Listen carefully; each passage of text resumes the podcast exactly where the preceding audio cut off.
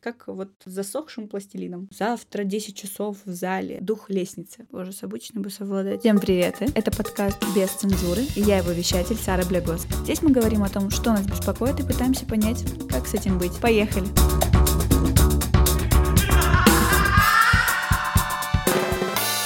Ну, ребята, как вы там? Я вот решила не строить ожиданий по поводу своей простите за плохие слова, продуктивности и дала себе в режиме человеческом сделать все свои дела и дать себе чуть больше времени на подготовку этого выпуска.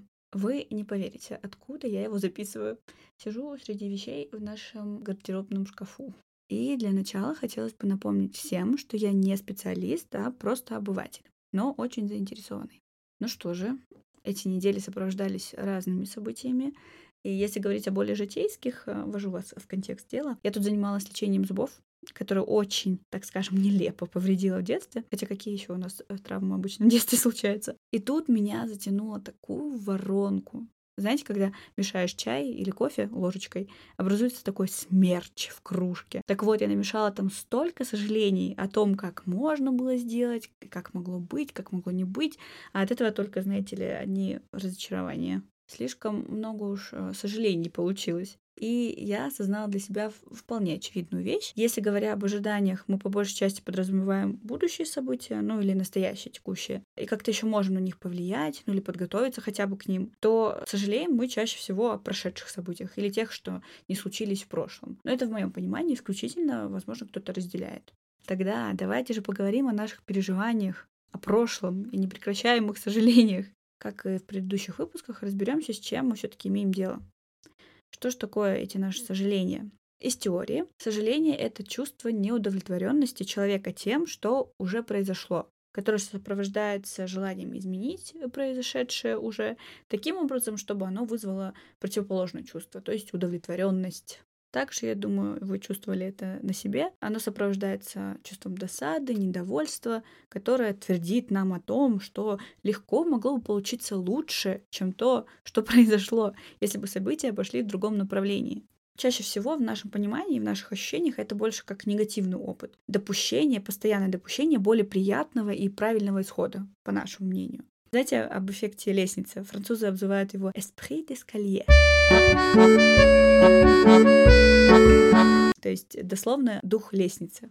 Это чувство, которое мы испытываем после бурных или не очень бурных разговоров или дискуссий, когда мы могли бы что-то сказать, да не сказали, или сказали по-другому, и только сейчас вспомнили и придумали, сформулировали что-то более эффектное. Тоже можно сказать и о наших действиях.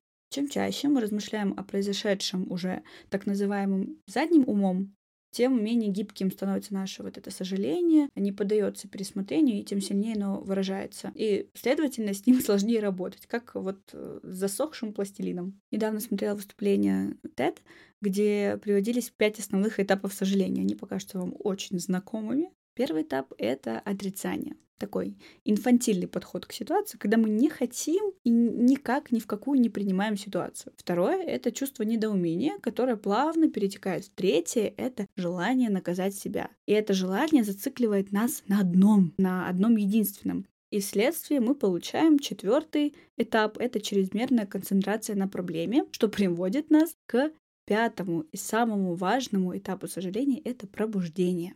Проще всего, наверное, привести пример с едой. Например, поели вы всякого на ночь, глядя. Сначала думаете, ну поел и поел, чего уж там, ничего не случится. Потом начинаете ругать себя за то, что это сделали, и придумываете наказание. Завтра 10 часов в зале, потом на бассейн, потом еще куда-нибудь, лишь бы наказать себя, лишь бы эта вкусняшка была отработана.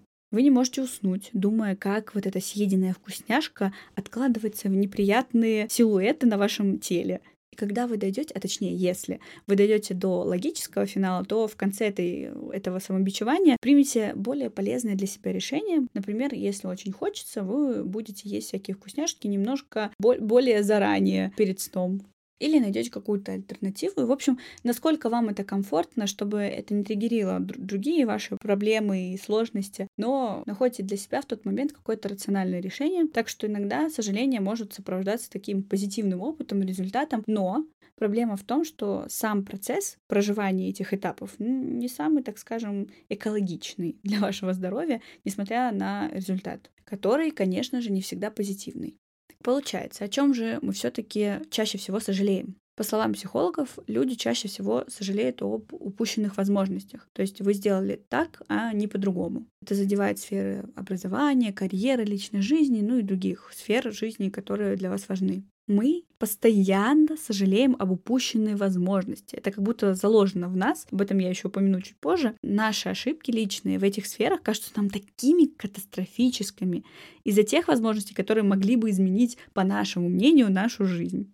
Мы могли бы выбрать другой путь или сделать другим образом, построить все по-другому. Второй вариант это когда мы жалеем о том, чего не сделали. Я много где вычитала, на самом деле, что в долгосрочной перспективе люди абсолютно любого возраста, вообще сферы деятельности, кажется, жалеют о том, чего они не сделали, гораздо больше, чем о каких-то совершенных просчетах и ошибках. У вас с этим как? Я вот для себя пока не поняла, потому что для меня это, по сути, одно и то же. То есть я выбрала тот или иной путь, решив не делать или не следовать другому. Ну вот, э, были приведены самые популярные сожаления. Это отказ от выгодных предложений в карьере, то мало времени проводили с семьей, друзьями и так далее. Ну, в общем, там море было примеров. Но я надеюсь, вы понимаете, о чем я говорю. Почему мы сожалеем об упущенных возможностях, на самом деле довольно очевидно. Мы любим иметь варианты и ненавидим, когда их нет, когда они пропадают, исчезают, и мы не можем ничего предпринять альтернативного.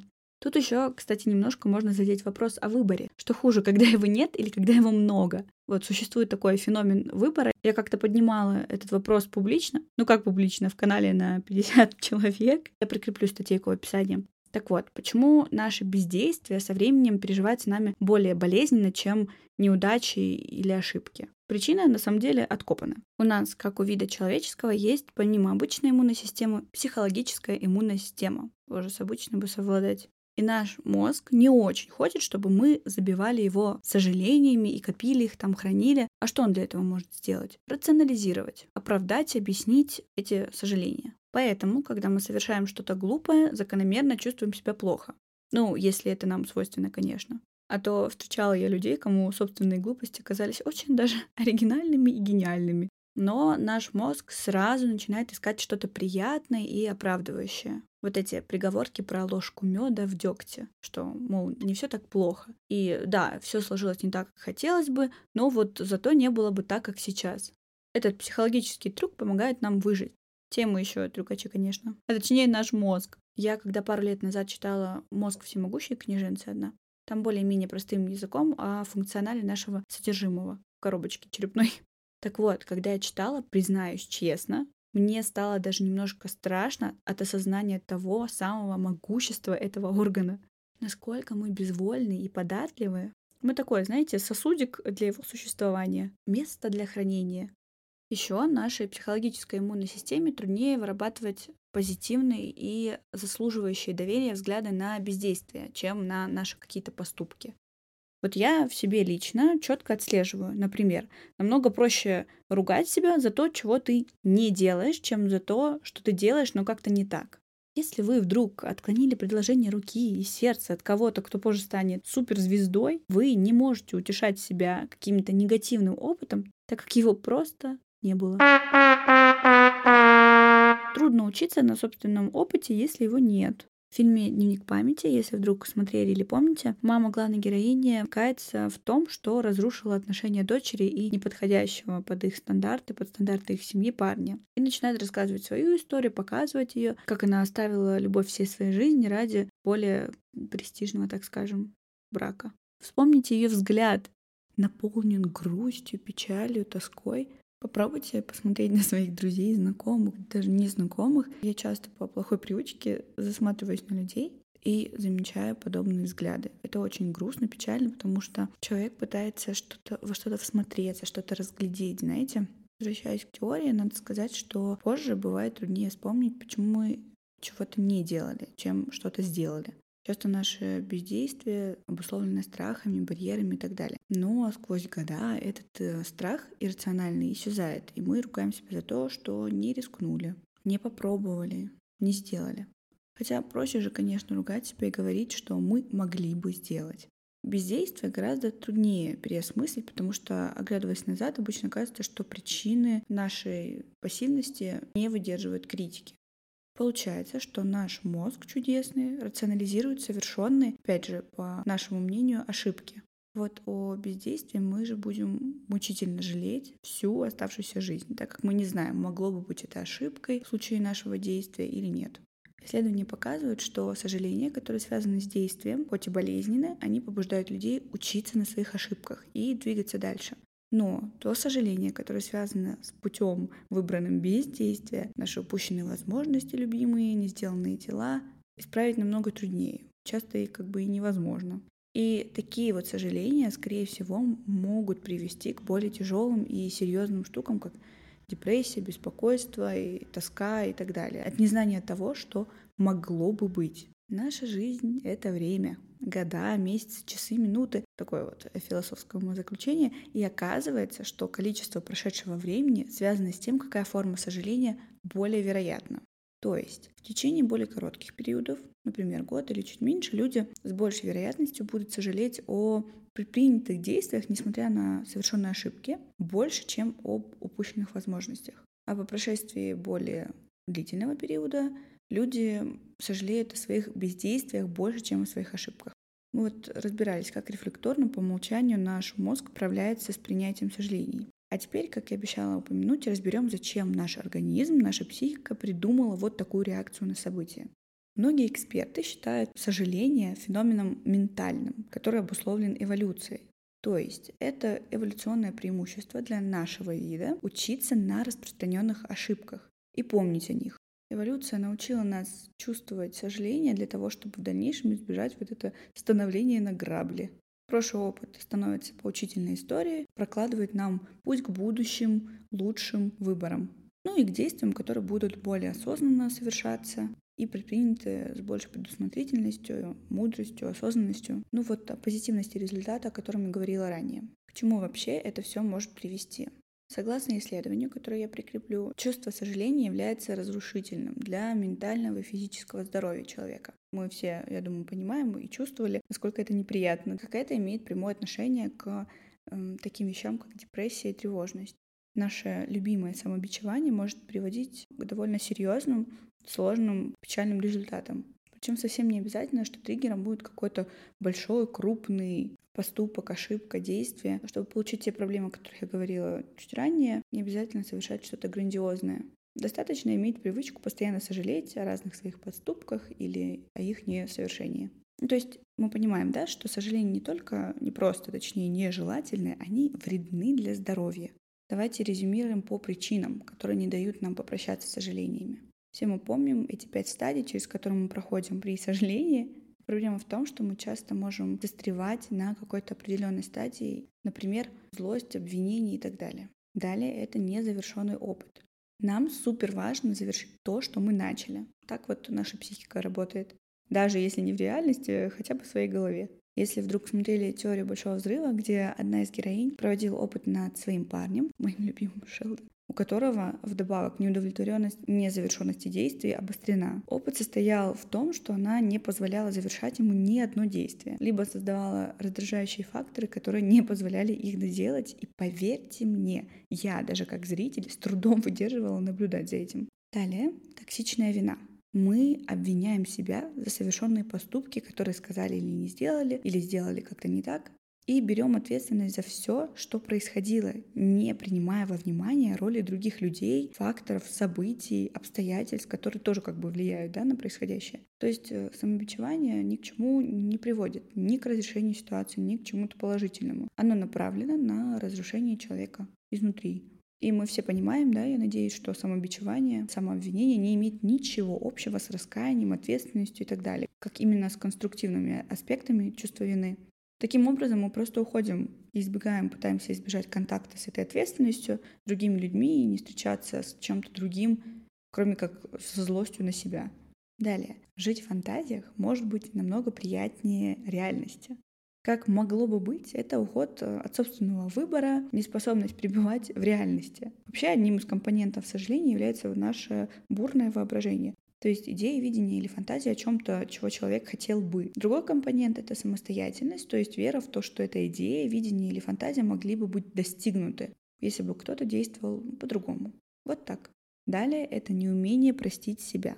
Ну, тут без комментариев. Еще такой пункт — неумение жалеть себя. Тут добавлю только то, что не знаю, на каком уровне это сформировано, социальном, наверное, что жалеть себя в пределах недеструктивного, конечно, это стыдно или нехорошо. Мы вот желаем изменить что-то в прошлом, но вот где, ребята, гарантии, что так было бы лучше? Как э, в эффекте бабочки, главный герой имел много шансов вернуться в прошлое, но с каждым разом попытки приводили к несчастью, мягко сказать. Давайте разберемся, как облегчить существование с этим без сожалений. Попробуем для начала задать себе несколько вопросов. Чему меня может научить этот опыт? У любого сожаления есть какая-то цель. И психологи называют сожаление восходящим контрфактом. Это означает, что мы сравниваем то, как обстоят дела, с более хорошей, лучшей альтернативой. Но если правильно или осознанно пользоваться этим, можно извлечь много полезного для улучшения будущего опыта. Об этом мы говорили. Следующий вопрос. Могло ли быть хуже? Мы можем обучать нашу нейросеть сколько угодно. Но по итогу наш иммунитет дает слабину, и при следующей итерации появляется фоновое ноющее чувство сожаления. В таком случае мы можем прибегнуть к нисходящему контрфакту. То есть задаем себе вопросы. Как могло быть хуже? Смысл в том, чтобы превратить наше сожаление в некую такую благодарность. Основная наша проблема в том, что мы не успеваем отлавливать наши мысли и не умеем управлять своим вниманием и мышлением. Ну, или если умеем, то не так ловко, как хотелось бы. Пока мы сидим и сожалеем о нашем прошлом, в настоящем происходит множество интересных событий, и подворачивается огромное количество случаев, возможностей новых для вас которые мы игнорируем, так как заглядываемся в прошлые наши события. Таким образом, мы рискуем попасть в самый настоящий замкнутый круг, из которого выбраться ну, будет сложно, мягко сказать.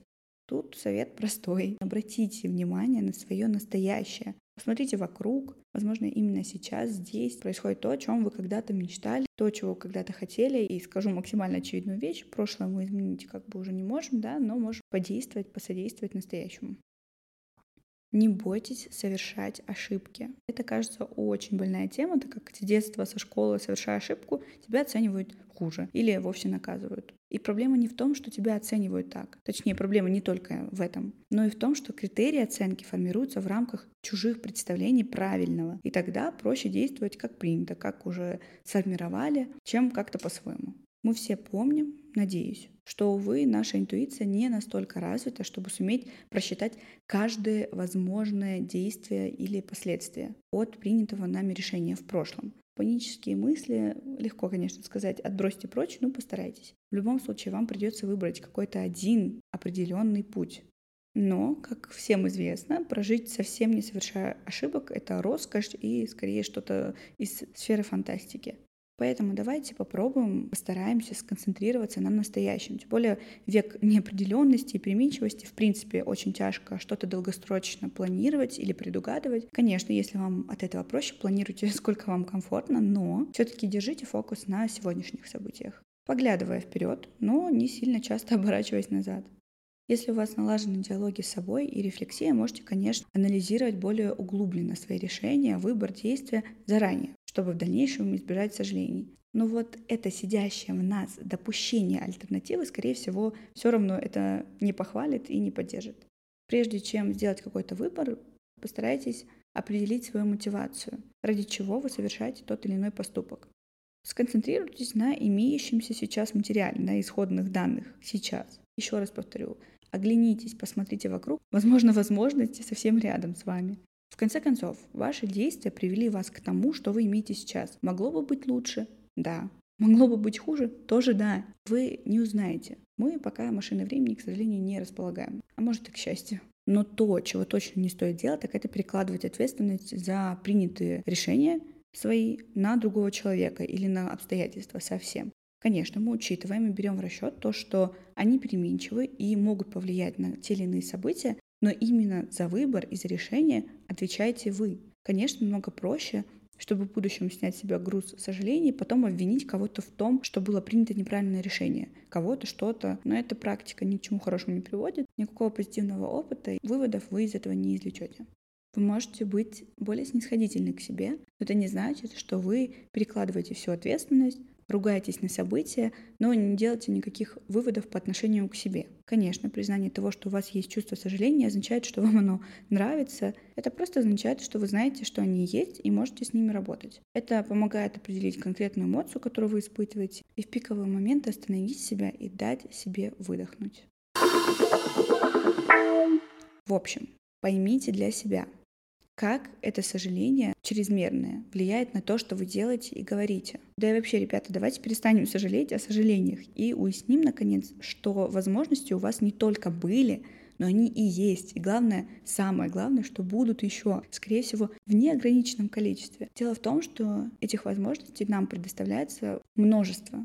От нас требуется только выбрать, просто попробовать. Постарайтесь убедить себя в том, что упустить возможность — это не значит обречь себя на вечную пытку. Это всего лишь один случай, один, который вы проигнорировали здесь и сейчас. А завтра будет другой случай. И никто не сказал, точнее даже никто не знает, что он может быть хуже предыдущего.